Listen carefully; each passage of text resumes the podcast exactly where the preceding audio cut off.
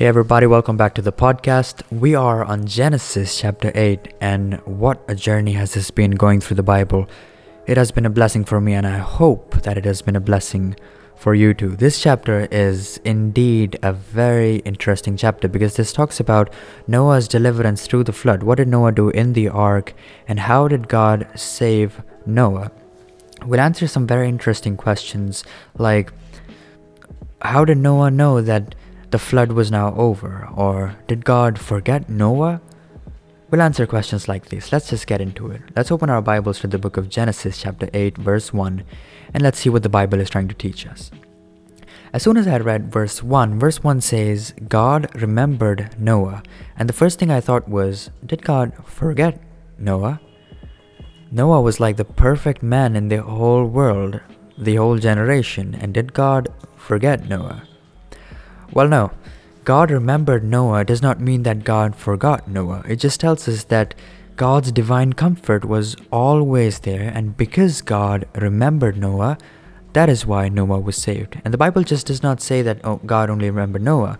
It also says that God also remembered all of the living creatures, which tells us that through Noah, all other living creatures were saved and God remembered them.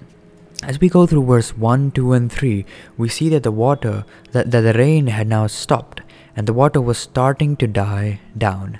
As we move to verse 4, it tells us that Noah's ark had now finally settled on a mountain called Ararat.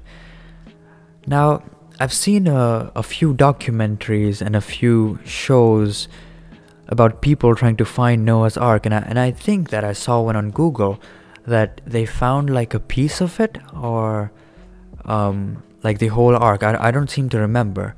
But the Bible tells us that the ark settled on a mountain called Ararat, and many scholars have diluted down that Ararat could be this mountainous range in Armenia. Modern day Mount Ararat has two peaks. One is about 17,000 feet, and the other is about 12,000 feet. Many Persian people back in Noah's days called this mountain Kohi Nu.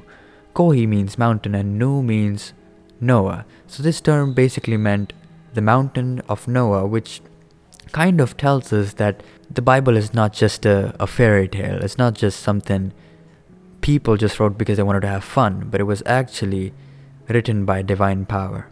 Because the Bible has a collection of historical events which have been proved by science.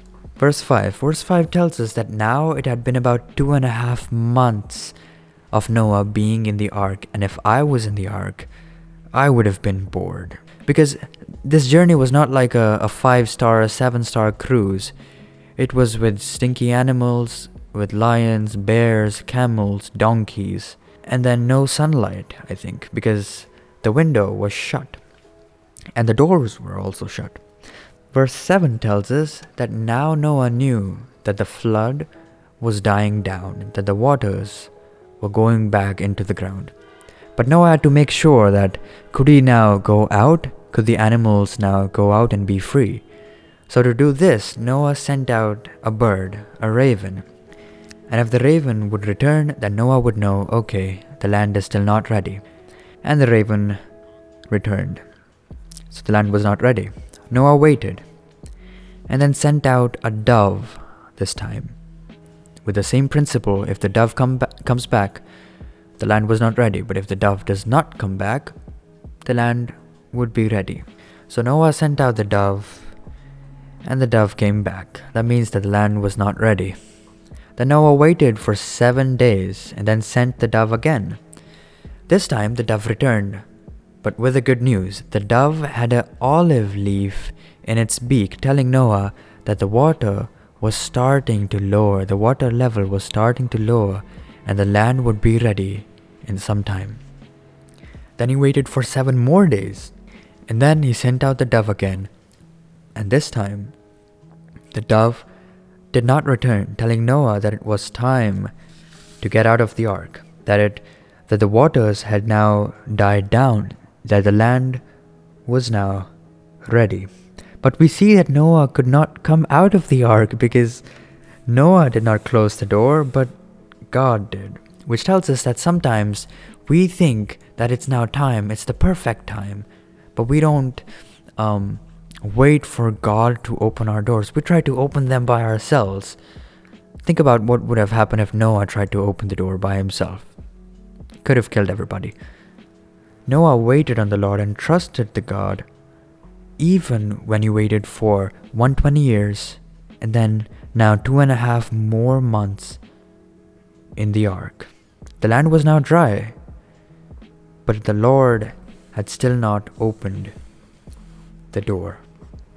The ark was the goodness of God because the ark was not just an ark, it was a place of worship for Noah. It was a kitchen for Noah, a house, a bedroom, a dining table, a living room.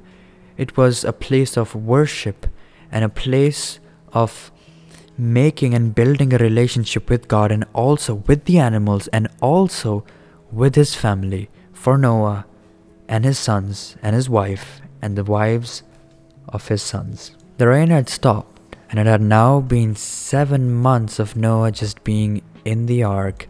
The rain was stopped, the land was dry, but Noah was still in the ark.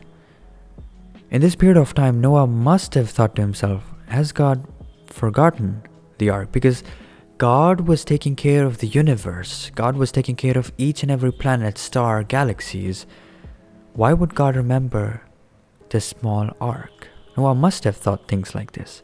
But we see that in verse 16, verse 15, God says, Noah, get out of the ark. And not just you alone, but also your family and all of the living creatures which were in the ark with you. Story time. I was in 10th grade and I was going to write my mathematics exam. I was in the examination hall and started my paper, and the exam was fairly easy.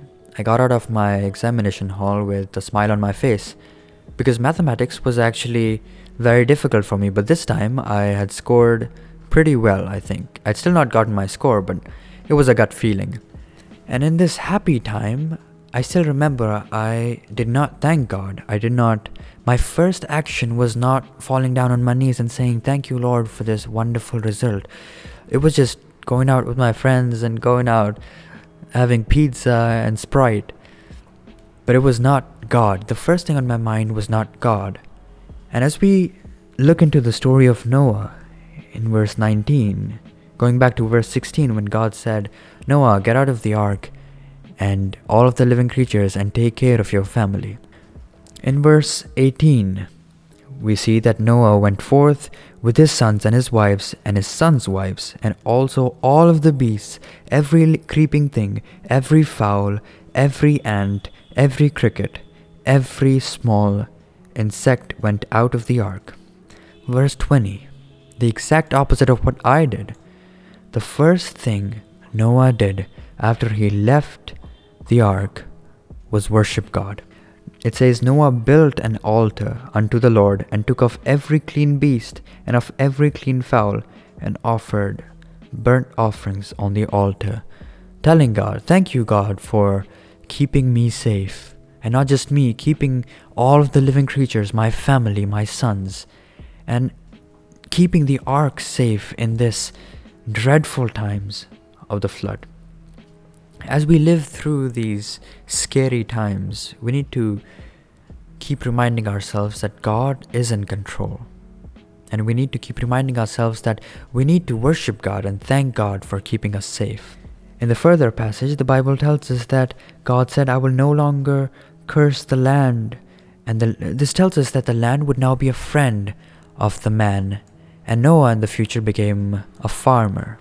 This chapter explains a lot about God. It tells us that God never forgets us. Even even if God has a lot of work to do, he has a lot of things to take care for. God does not forget you and me.